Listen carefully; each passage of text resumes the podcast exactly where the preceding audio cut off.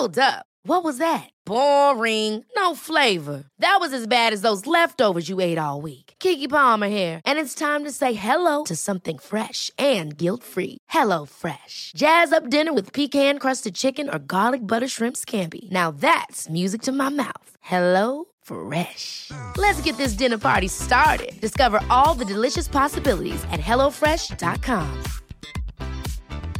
Hey, it's Ryan Reynolds, and I'm here with Keith, co star of my upcoming film, If, only in theaters, May 17th. Do you want to tell people the big news?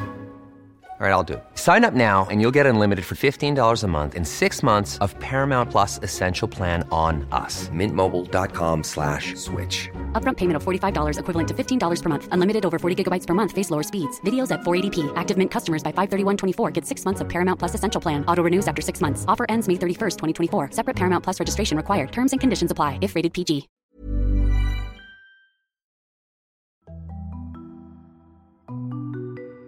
Because there came a point where even though I knew that the boys were gone, it was a long time before I went, they're gone but not coming back. And there's a difference. Welcome to Grief Encounters with me, Sasha Hamrogue. And I'm Venetia Quick. We're a weekly podcast that looks at an issue that affects us all and yet remains so difficult to talk about. We'll be chatting to guests from all walks of life on the subject of death and all that comes with it. Our main aim is to motivate, comfort, and create a modern space for people to share their own experiences. Could you think of someone that could benefit in listening? Tell them about Grief Encounters, out every single Tuesday. On today's episode, we're meeting Kathleen Chada. She's going to be talking to us about the unthinkable tragedy that she suffered in July 2013. In the interview, she's going to speak to us about keeping memories alive in the worst possible circumstances. Yeah, so this interview was obviously it was it was an honor to be able to speak to her because um, she's a remarkable person who has suffered really I think all of us would probably consider the the worst, The worst possible, possible. thing that could happen. Just perhaps to remind people that in July 2013, uh, five years ago, Kathleen's two sons were strangled by their father and put in the boot of the car, which he then proceeded to try and attempt to take his own life by crashing into the wall. Now, he, as we know, walked away from the accident, um, and while he is serving life in prison, Kathleen is also serving a different sort of life in prison, if you want, because not only did she le- lose her two boys, she lost her husband, she lost everything that was important to her. And I think that what's so interesting is the way that she's able to even manage to talk about it to us. There's so much to take away from it. Um, how she keeps the boys' memories alive is so beautiful and moving. And I think um, she loved talking about them, which I found was such a, a great thing to be able to, to learn a little bit about them. And oftentimes, when people are grieving, all they want to do is maybe talk a little bit about the person or the people that they lost. for other people to listen. Yeah. And also, I mean, it's a very, very open, honest interview. Kathleen was incredibly open with us. And I think a lot of people, if you talk to people about losing perhaps kids, and so many people have, that people who haven't but who are parents go, Oh, I don't know what I do. I couldn't get up in the morning. But listening to Kathleen describe how she does get up in the morning and how she does go to work and how she does do the shopping or do her day to day life. And especially now coming up to Christmas, how she deals with, for so many people, what is a horrendous time of the year, and perhaps even more so if you've lost um, your kids.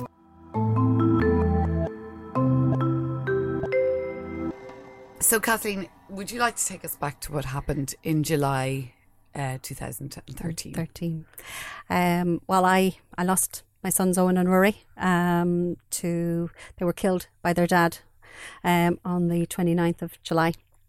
Um, I had found out about 10 days beforehand that he had embezzled money from our local community centre. Um, so life had been a bit odd, if you like, for the, the previous 10 days, but I thought we were getting back on track and I thought we were, you know, sort of, he'd acknowledged it, he was doing something about it.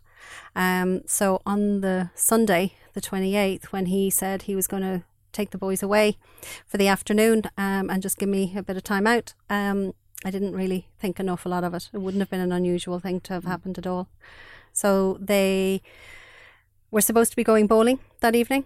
Um, I'd gone out for a walk with a friend, come home, sat down watching telly, cup of tea, and um, by about 10 o'clock, I started to wonder. Um, and then I phoned him and discovered he'd left his phone behind. Again, not too unusual. He had a new phone, so it was just one of those things. But then within an hour, I started to worry and wonder. Um, I my brother drove me into Carlow to see where they were, where they were supposed to be going. Um, no sign of the car, and I remember vividly coming back up the road towards my house, going, "Please let his car be there. Please let his car be there." Um, I read somewhere that your first concern was actually for your husband. For him. That's Oh, yeah. where you Yeah. were. Your mind was Mine- at that yeah. time. because of what had happened. Um, I I had I suppose thought, well, could he do something to himself? And my mantra all through the almost the twenty four hours um, where they were missing was, um, they'll be okay. He's he'll be okay. He's got the boys with him.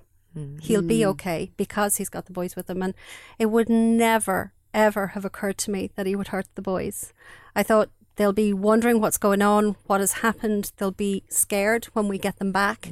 Um, and for that reason, I'd asked his, his brother, who was up in, in the north, to actually come down because I said, okay, this is happening. We had already involved the Gardaí by about midnight, just after midnight. Um, and I had phoned his brother up in the north to see if they'd maybe gone up there, and they hadn't. But I remember thinking, okay, everybody's going to be angry with Sanj now. Um, so he's going to need somebody that's going to kind of just sweep him away because And be I was side. angry. Yeah, Yeah. because I was angry with them and I wasn't going to want to see him. I knew even at that stage I'd need to keep a little bit of a, a lid on it for the boys' sake because they'll have been wondering what was going on. So uh, that was kind of throughout the night. But again, I uh, even that night I thought, okay, he's not gone up to Kesh, so maybe he's gone back to his mum over in London, and maybe he's gone on the ferry. So I assumed that that was what it was. Um, and all this time, you assumed the boys were with him. oh yeah, Yeah. yeah. Um, and I knew they would be because, I, again, and I knew they'd be okay with him, that they'd feel, you know, he's their dad, they loved him, he loved them. Um, he was never anybody that would have been abusive or would have caused any issues or, you know, they, it, would have been normal for them to have been with them. Um, and they'd have wondered why they were away overnight. I think that anyway. But but other than that, I would have said there wasn't anything that they would have necessarily been been concerned about at that stage. But um, and yeah, even throughout that whole night and the next day, it was okay. He's going to be scared. He's going to be wondering. He's going to wonder what can he do. What where can he go? Where can he turn? He's panicked. He's panicked because he's been found out. He's panicked because he's afraid I'm going to kick him out or whatever. But I always felt at that time that the worst that the boys would be would been scared. Um, him actually hurting them in any way until it was confirmed was not something I could have ever, ever have imagined. W- When did the news come through to you that what had happened? Because he crashed the happened. He car crashed the with car. the kids in the boot. So um, throughout that morning, uh, I suppose various things were happening. Guards were coming and going, and I had to to give a statement. Um, and it was, in hindsight now, when I when I think about it, we'd gone into the sunroom, which is just off the sitting room. It was a quiet little spot, and I was sat with one of the detectives, and um, I had my phone with me because there would have been various phone calls coming through. Um, and I, when he sat down and he started off with, uh, "So, Kathleen, you were born here in Ballinkillen," and I was like, "Oh my, how, how much of my life do you actually need to know?" And it literally was from then all the way through to meeting Sanj and and sort of our relationship, things like that. Um, and and that continued for I have no idea sort of the time scale on it. But the next thing, the phone rang, and it was a number that I didn't recognize. Um, so I answered it again. Lots of numbers were coming through the guards, various, etc. I answered it, and it was Sanj on the other end of the, the line, and it was like, and you go into this this strange phase. I've seen all the detective te- um, uh, uh, things on on television, where you go, you keep him talking. You, you know you keep him talking. So I'd made eye contact with the detective that was with me, and um, it was like, okay, I needed to keep him talking here now. Uh, where are you? What's what's happened? Where are the boys? And he, the first thing Sanj said to me was, "There's been a crash," and um, uh, he said, uh, "the the boys are dead in the back." Were the words. So he's the one that actually told me um, himself, and um, and I I kind of I dropped the phone at that stage, um, or or handed it straight over to the the detective. I, I it's all a bit hazy, uh, but I remember walking out and and everybody had realized that because it's glass doors on the into the sitting room and and sort of anybody that was there my parents and that realized that something's going on and um, so they were watching what was was inside and the next thing they see me just um, falling apart so um, I walked back out into the sitting room and I remember sitting down and and I remember and I have no idea the time frame on this, but I remember sitting there staring, looking at the detective going, It can't be true. It can't be true. He's okay. So the boys are probably dazed or they're you know, something they're unconscious, whatever. Mm. But if he's okay and he was driving, they must be mm. okay. Um, and God love that poor detective because I I still remember staring at him and and everything. He he now held my entire life in those mm. moments because he was the one that was going to tell me that my boys were okay and I just needed to get in a car and go to them But that's or not, not, Yeah. or not. And and it was it was a not. And and he had to go off. He had to confirm you know. And i mean he's talking to um people you know the, the- even getting official confirmation at that stage. And i know details now. I didn't at the time. Um but even for him to get those conf- that confirmation. And in fairness to to the co- they were it felt like forever, but it was probably quite fast, and they were able to tell me. Um, and uh, and and yeah, I, I I remember him confirming it, and then I just lost it. Um, I mean, it was it was yeah. It, it, it, there's there's no words. There's no words at that stage because y the, the entire entire life is pulled out of you um, at that point, and, and people came around and they were trying to hold me, and I didn't want to be held, and I didn't want anybody there, and I wanted everybody there, and um, You just don't know what you just don't know want. what you want. You, yeah, I knew exactly what I wanted, but I wanted.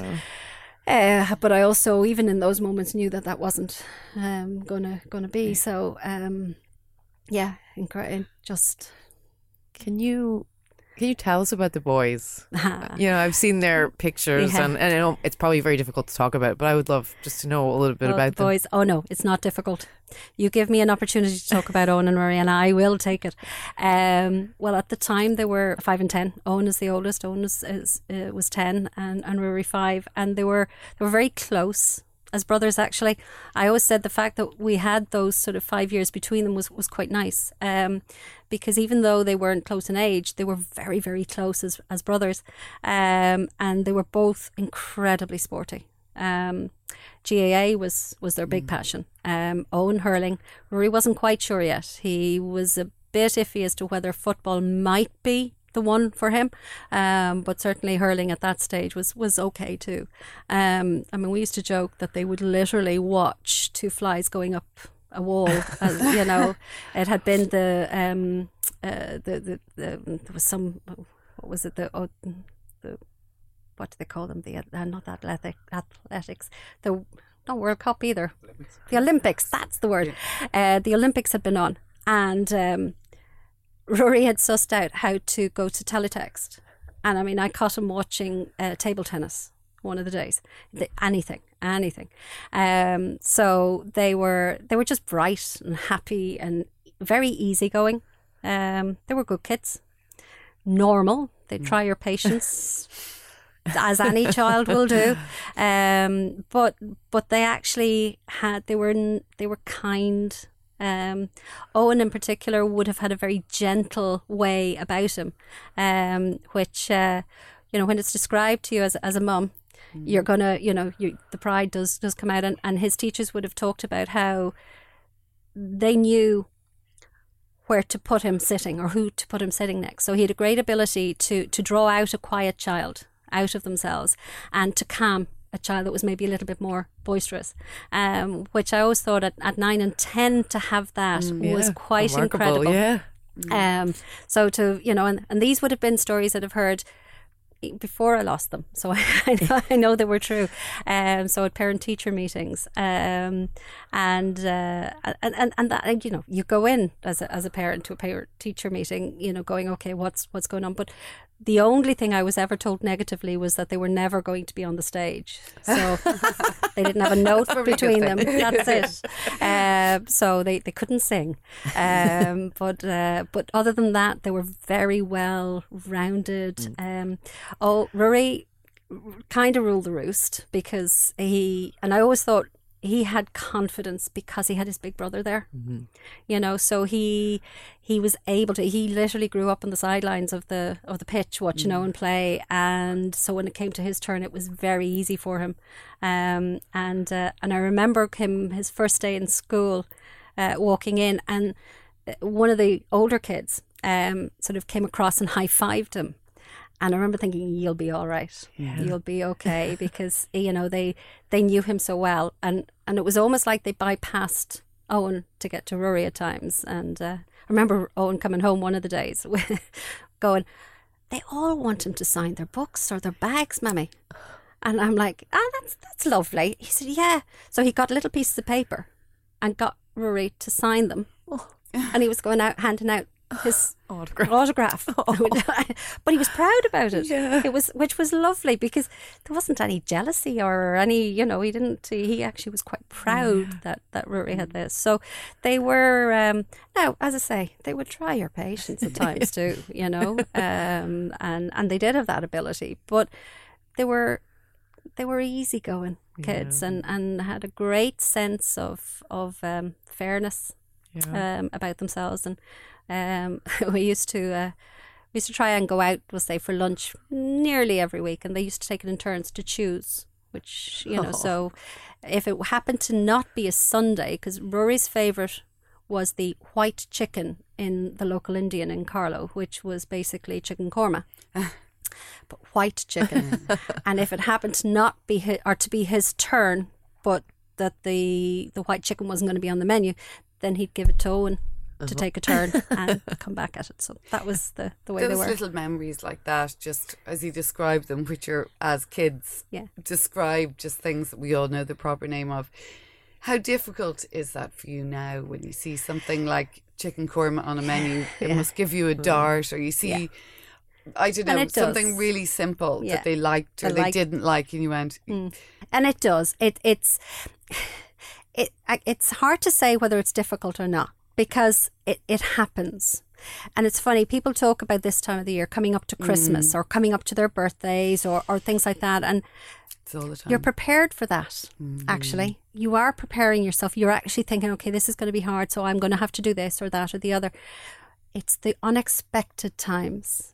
It's the times that I'm walking down the street and I see somebody that looks like them, or I see two brothers that look like they'd be about the same age, or driving up um, the street in Ballinkillen when I know the school is opening tomorrow, but I've driven up and there's all those teachers' cars there, and I hadn't really anticipated or expected that, and you're suddenly going, okay, this would be how it'd be, or, um, you know, one of Owen's friends got Player of the Year um, this weekend for Ballinkillen for hurling, and and I know how Owen would have been with Eric and and would have enjoyed celebrating that with him. Um, so it's those moments, and it's it's. I didn't know that the the the the um, awards were happening as such this weekend. I'd have no reason to. It wasn't, uh, uh, you know, just just because I wasn't around.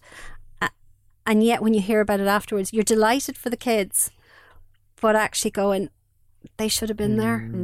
And um, it's those little things. uh, So it's the things that you can't anticipate that are, are worse. It's being ca- caught off guard. Yeah, Yeah, completely, just- completely. I think when it comes to grief, the thing that's interesting is that the relationship doesn't end. And I think a lot of people think that when maybe the, the person dies, that, that it's over, but it actually goes on. It does. You know, I'm sure that's been the case for you. How do you feel you best honor the boys? How do you keep that relationship kind of going? Um, th- loads of ways in a way. Um, I suppose for me, a lot of it is faith.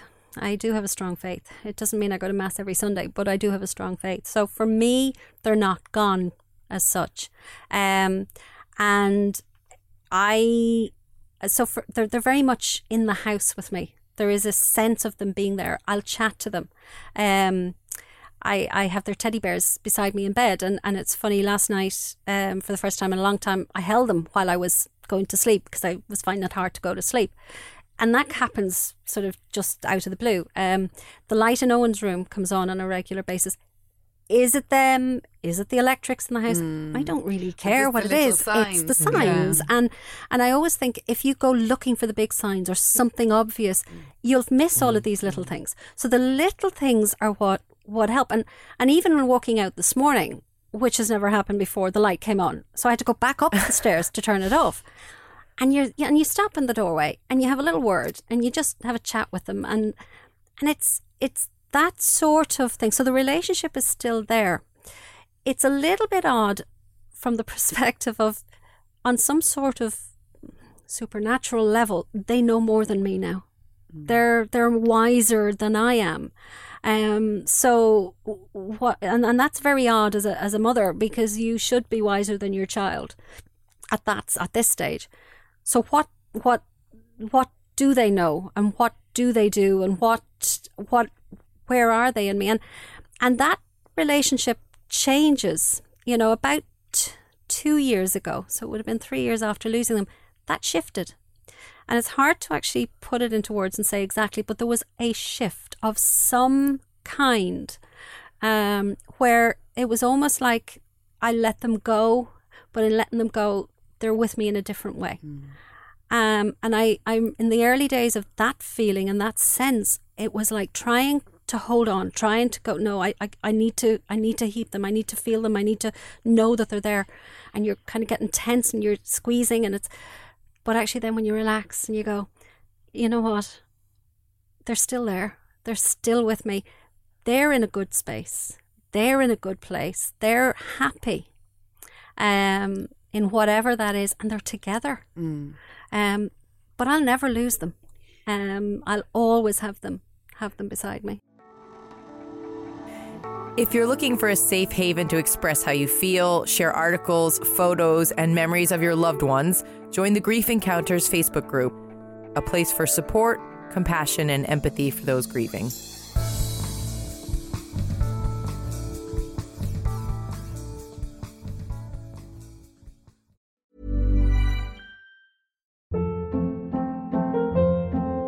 Hold up. What was that? Boring. No flavor. That was as bad as those leftovers you ate all week. Keke Palmer here, and it's time to say hello to something fresh and guilt-free. Hello Fresh. Jazz up dinner with pecan-crusted chicken or garlic butter shrimp scampi. Now that's music to my mouth. Hello Fresh. Let's get this dinner party started. Discover all the delicious possibilities at hellofresh.com.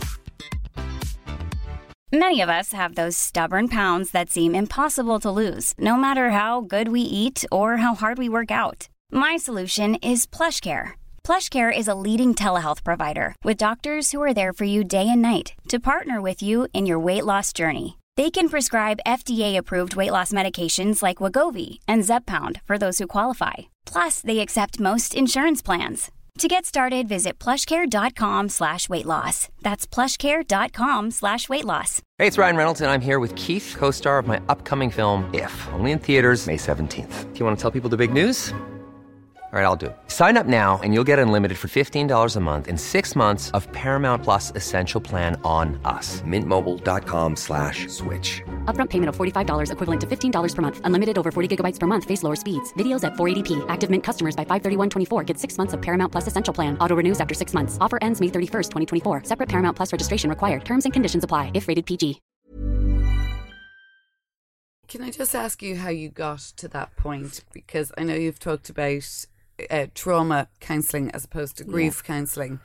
Um, and there'll be a lot of people listening to you now going, who may have been recently bereaved, who are going, how the hell did she get to this point where she can sit down and Yeah. talk about it so calmly, apparently, and almost in some sense, almost forgivingly, or I don't know what the word What- is, but you, Yeah. you know what I'm saying. Yeah. Just in, you have your, you can sit here and you can talk about the, the boys. boys. And how did you get to that point? What could you say to people who are just can never see themselves getting to that point where I I suppose I start off because I'm often asked how, how do you and and I'm hmm. very conscious that I make it look easy um, when I'm talking, and it's not. So don't be fooled by by that. I can talk now. I live with this every day. So I've had five years of of of this conversation, be it in in person or in my head.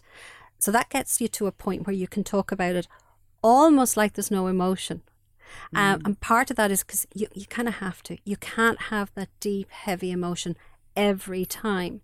So I go back to, to the start, if you like, for me, which is I came from a very grounded family. Um, and in the circumstances, I consider myself very lucky. So I have a good family, um, extended family, and and friends support network. And that, that kind of started me me off. Um, I'm I'm kind of quite a practical person, so it's like okay, we're here. What what now? What what do I have to do now to get myself to the next point? So there's an element of that, but f- most of all, I met the right counselor or psychologist. Um, and, and Tim had, uh, he's retired now as it happens, but he had a history of trauma um, counselling. And that's what I was having in the beginning. I wasn't having grief counselling. Grief counselling, you know, all the theory behind it says you've got to wait six months or a year or certain points. But within five weeks, I had started seeing him, and I was seeing him three times a week to begin with, on the recommendation of a friend who is a psychotherapist herself. And that, again, as I say, I was very, very lucky that I met the right person. So he was able to just let me talk as much or as little as I needed to and let me bring every emotion out because in the early days it was all about Sanj. Mm. And it was about Sanj because it was easier mm. to actually think about him and manage him in my mind than it was to acknowledge the boys were gone. Um, so although on a logical level I knew they were gone, and every level I knew they were gone, it was very I didn't it wasn't that I didn't accept it. It was that it just didn't feel it. It didn't feel like they were gone. It didn't feel like they they weren't going to walk in the door at any moment. Um, so the, th there's almost little it's almost little boxes in your mind, and you put certain things into the boxes, and, and you can take them out and put them back, and take them out, and put them back. But that let me, I suppose, it, it allowed me to realize that this was normal. This was okay to manage it this way. It was okay to not um, have to, you know, sort of go through grief counselling uh, until I was ready to do it. Um, because there came a point where even though I knew that the boys were gone, there was a long time before I went, they're gone but not coming back. And there's a difference.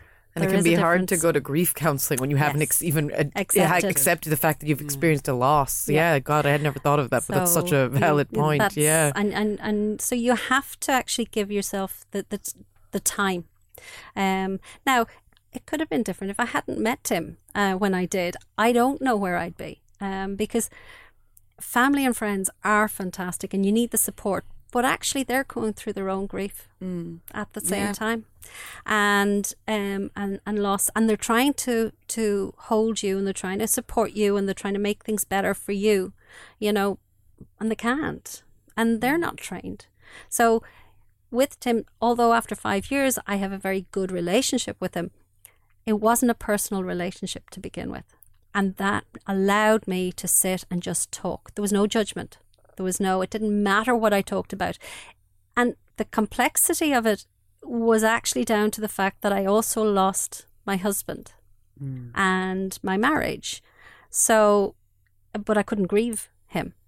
Um, I didn't want to grieve him apart from anything else, but I couldn't grieve him. I couldn't grieve that loss because, um, because he was still there.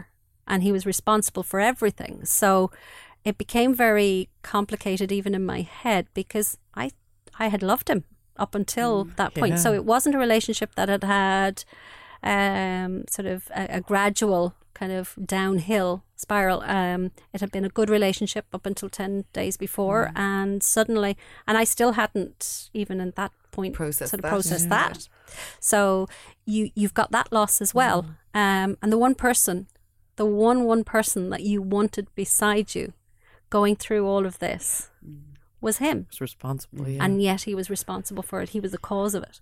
Um, so uh, and and things like um, in the early days, he was in the Central Mental Hospital, and even down to packing a bag for him, which I did after the funeral because that's what you do. That's what. As the wife, that's what you do. Um, I was involved in some of the assessments. While I didn't see Sanj himself, I was involved in some of the assessments um, that were going on up there and they were very good to me in the Central Mental Hospital, in fairness. But I remember the first time that I went up there bringing shampoo, socks, boxer shorts, books, because that's what you do for your husband in hospital. So, you know, when when you see all these things in in the media and and that about you know. Um, I suppose families of, of victims maybe not reacting as people would expect them to react. It's because you can't. But You're there's no so- template there's either there's for not. how somebody should react. No. Everyone reacts differently. Exactly. There's no. You There know, is no right or wrong. And Yeah. that's one of the things I talk about with grief. There isn't a right or wrong to it. Um, it's how do you negotiate it yourself? Mm. What is right for you? What works for you? Because there's a lot of presumptions. And I actually think that even now, people would have would accept me sat in a corner, Mm. sort of not communicating almost more than seeing me out, out mm. and about mm. and actually uh, engaged Do with you life. think? Do you think there's sort of an attitude, perhaps, that oh look, she's out, she's having a glass of wine, she's grand, or she's getting, she's doing tremendously, Tremendous, she's yeah. getting through it. Yeah. But then you go home and you close the front door and you crumble and you curl up into a ball, and it that's how you really are, and that's how they it- don't see that, and they don't see that you know and and while I, I mean I there's a part of me that and that's where I when I say I can make it look easy that's not fair on other people either to a certain extent. So you know you you it isn't easy. And exactly as you've described you know you do walk in and I have those couch days. Um not as often as I used to but they're the days where you can go in and you literally go from one TV program to another um, and go, I just don't want to move. I and, and suddenly two and a half hours later, you're still sat on the couch going, Where's that time gone? Um, sometimes there's tears, sometimes there's not. But sometimes it's just I want the world to go away and leave me alone. Um, and then you put, and it is a game face. You put a face on and you go out, and and sometimes that game face is real. Sometimes I am. I I often say I I can still be happy. I can. St- I haven't changed. My me, Kathleen, is still here. Um, my life, the circumstance, all of that has changed. It is not the life that I want. It's not the life that I had. It's not the life that I should be living. But it is what it is now, and and I have to, on some level, um, make something of it. Um, and and nobody else can do that for me. I have to do this. Um, I made a decision very early on not to be bitter and not to be angry because, in a way, that gave Sanj too much power. Um, and it also meant that I couldn't have the relationship that I consider I now have with Eoghan and Ruairí if I was going to let bitterness and anger um, be everything. Um, because you know, I still have friends and family. I have nieces and nephews, friends, children. And I think children in particular, I always say my nieces and nephews are what bring me joy now. And and I think if I was angry, if that anger was inside of me and coming out all the time, they'd know instinctively. And they'd just avoid you. It's not that they'd do anything, they'd just avoid you. Whereas I get the hugs and the kisses and the I love yous and um and it means the world you know um it really really does you, you that's that's what you need and and uh, and that hasn't changed they meant the world to me alongside Eoghan and Ruairí, and they still do. Just want to ask you finally, you've channeled a lot of your energy and perhaps your grief mm-hmm. into the Save campaign. Yeah. And you see this a bit when somebody dies tragically or early on that people will, will find or create a, a, something to make life better for other people, uh, which is exactly what you've done with the Save Yeah. campaign. Do you want to tell us a little bit about that? Yeah, so um, I suppose it, it, it started off, and you're absolutely right. And I think if you look at every children's charity in particular, they've inevitably come out of some tragedy um, uh, somewhere. And, and for me, it wasn't that I wanted to start a, a, a charity. So um, I've spoken to a number of people, actually even in the Carlow Kilkenny area, who have lost um, family members to homicide. And while the circumstances might be different in that it was maybe a partner, so not necessarily a family member um, or somebody as close to them as Sanja was to me, uh, that that actually carried out the the, the homicide, but we we're looking at it and when we came together we realized that actually there's a lot that's not fair in the judicial system here in Ireland. Um, and you look at it and you see it all the time now. And it was the realization that for me, Sanj is entitled to apply for parole after seven years. Okay, so that's a year and a half away. Um, for taking the lives of of his two sons, of my sons I'm taking your life. and taking everything from me. Um, and and that he could walk away. Now I know it's unlikely that he will get parole, but he's still entitled to apply. And he's still entitled to apply two years after that, and a year after that, and a year after that, etc. And I know that's changing. It's going to mm. increase to 12 years, but even that's not quite good enough. What I would like to see and what the group would like to see is what we call minimum tariffs. They happen in the UK, in Australia, in various other countries, because that gives the victims and the families of victims a- a- something more definite. So if Sanj had been given his two life sentences, which were running concurrently, which I have an issue with as well, but if I knew that he was going to spend a minimum of 20 years in prison, I could actually go, right, I've got the next 20 years of my life. Um, I don't have to think about him. I don't have to worry about it. It's just, it, it'll come back then, but you know what? In 20 years' time, I'll be in a different space. It would have been so much easier. Um, whereas, you know, suddenly we're five and a half years in and, and only another year and a half before he has the opportunity. And I have to build myself up to that because I don't know whether he will or he won't. So I can't let it be that it'll come out of the blue. So I have to build up to it. I have to get myself prepared. I have to prepare another statement as to why he shouldn't be um, entitled. Um, so that's really, and, and as simple as that concept is, you know, minimum tariffs, it isn't an easy thing in this country uh, the, from a judicial perspective. So we're looking at, at other things as well. We're looking at advocacy. Um, not so much that we're becoming a support group. We will support anybody, but we want change. So this is about advocacy, not necessarily a support group like um, Support After Homicide or, or AdVIC. Um, so we really want change, and and I think there's an appetite for it now. So if we can look at this, looking at something called domestic homicide reviews, which happen in the UK, which give you a lot more information, it isn't going to change anything for me or for any of the members of the group. But we all recognise that there is a need to be open about this, so to be open about homicide itself and, and, and murder and and not be afraid to talk about it and, and to accept that it happens in the most normal and ordinary of mm, families. Mm. Um, uh, that it's not always just a headline. Um, you know, so we're hoping, and, and in fairness, we have got um, support um, through uh, all of the various um, political parties at this point. We've talked to them all.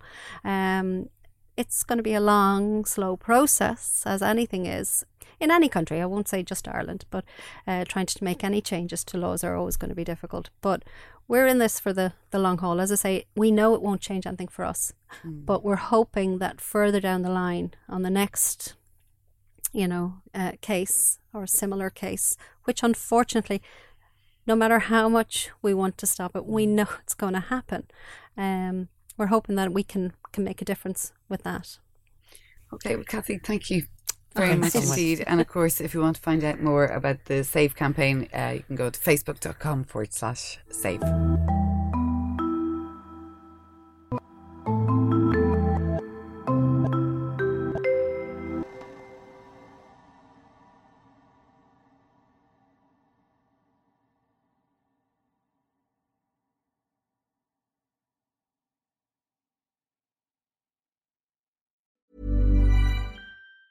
Planning for your next trip? Elevate your travel style with Quince. Quince has all the jet setting essentials you'll want for your next getaway, like European linen, premium luggage options, buttery soft Italian leather bags, and so much more. And it's all priced at 50 to 80% less than similar brands. Plus, Quince only works with factories that use safe and ethical manufacturing practices. Pack your bags with high-quality essentials you'll be wearing for vacations to come with Quince. Go to quince.com slash trip for free shipping and 365-day returns. Hold up. What was that? Boring. No flavor. That was as bad as those leftovers you ate all week. Keke Palmer here, and it's time to say hello to something fresh and guilt-free. Hello Fresh. Jazz up dinner with pecan-crusted chicken or garlic butter shrimp scampi. Now that's music to my mouth. Hello Fresh. Let's get this dinner party started. Discover all the delicious possibilities at hellofresh.com.